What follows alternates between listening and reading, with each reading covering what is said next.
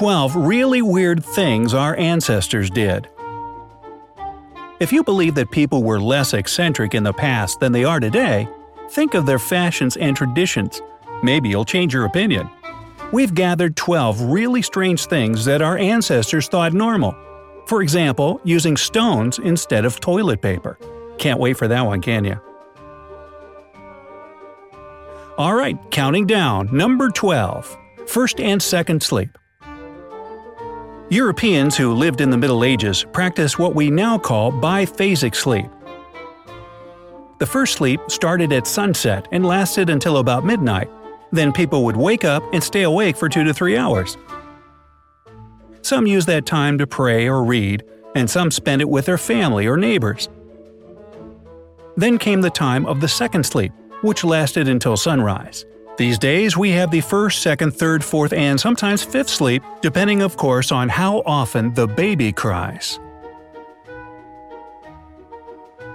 Number 11. Live alarm clocks. You're gonna love this. A knocker upper was a profession that existed from the mid 18th century until the 1950s. Their job was to wake people who had to get up early they knocked on their clients' windows with sticks or shot at them with pea shooters. It's unclear who woke up the knocker-uppers, but there's a version that they didn't go to bed before work at all. Nowadays, knocker-uppers is simply slang for dad. Number 10. Dresses for boys. From the 16th century until around 1920, it was customary for little boys up until a certain age, 4 to 8 years, to wear dresses. The main reason was perhaps the high cost of clothing. Dresses were easier to make to grow into. The tradition didn't bypass even royal families. This photo depicts Alexei, the son of the Russian Emperor Nicholas II, in a dress similar to those worn by his sisters. It's obvious how much he loves it. Number 9.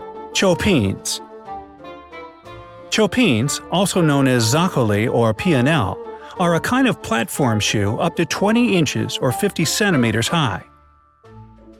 Small wonder that those who wore them required the help of servants in order not to fall victim to fashion. Admittedly, chopines were worn not just out of style consciousness, but also so as not to stain the wearer's clothes in street mud. And of course, it was also a great look for Elton John. Dig the shoes. Number 8. Bloodletting against all diseases. This treatment mode was popular for 2,000 years, up until the early 20th century. Bloodletting was practiced to treat any ailment, and often did more harm than good, weakening the patient even further. Now that's probably enough blood. He's starting to look a little pruny. Number 7. Poor hygiene. In some medieval countries, people believed that water only brought illness to man, and lice were called the pearls of God. These beliefs were shared even by monarchs. Isabella I of Castile was proud of the fact that she only washed twice in her life at birth and before her wedding. According to one testimony, a cavalier once made a comment upon her dirty hands and nails, to which the queen replied, Ow, if you could only see my feet! Number 6. Post-mortem photos. Another custom that today seems very bizarre. However, in the 19th century, it was a way to preserve the memory of deceased loved ones. As a rule, the dead bodies were fashioned to appear alive in the photograph. They were seated in natural poses, and eyes were drawn on their closed eyelids, as in the image above. This must have been really popular around Halloween. Number 5. Radioactive Beauty Products In the early 20th century, radiation was perceived exclusively as a positive phenomenon, which swindlers didn't fail to take advantage of. You could buy cosmetics, food, and drinks enriched with radium and thorium, radioactive souvenirs, and even devices for saturating water with radioactive elements. Sadly, there were casualties. Athlete Eben Byers drank huge doses of the radium-based medicine Radithor, which led to his death. The Wall Street Journal reacted to the sad incident with a headline reading, The radium water worked fine until his jaw came off. Ah, but what a healthy looking glow! Number 4.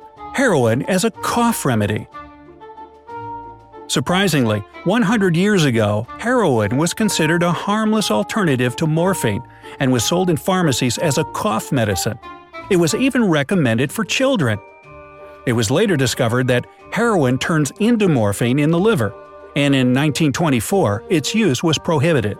In Germany, however, it was only outlawed in 1971. Ah, guten Tag, haben Sie eine Kopfmedizin? Hm? Number 3. Smoking on board planes. As recently as 50 or 60 years ago, smoking wasn't regarded as that bad a habit. People didn't deny themselves this dubious pleasure even during flights, regardless of the presence of other passengers. Today, smoking in planes is prohibited, but in some countries, such as in Iran, the ban hasn't been implemented. Number 2. Bathing machines. Unlike us, people in the 18th and 19th centuries just couldn't go into the water on the beach. They had to use bathing machines, special carts that looked like beach huts. The carts were driven into the water so that bathers could swim without any prying eyes watching them. Furthermore, women's bathing machines were set some distance away from men's. And here's the one I've been waiting for. Number 1. Rocks as toilet paper. The list of things that people used before the invention of toilet paper could go on and on. It includes plant leaves, corn cobs, coconut shells, sheep wool, and cloth for those who could afford them, sponge on a stick, or just water but the ancient Greeks surprised us the most. For certain hygienic purposes, they use rocks, pebbles, or shards of pottery. Excuse me, uh, Socrates it is? Uh, would you mind passing me that shard? I forgot my corn cob today. Well, I don't have a shard, but uh, try this hemlock. I hear it does the job. So, which fact has impressed you the most? Heroin as a cough remedy? or bloodletting against all diseases? Share your thoughts in the comments. Don't forget to hit the like button below the video and share it with your friends. If you're visiting our channel for the first time, click subscribe to join us on the bright side of life.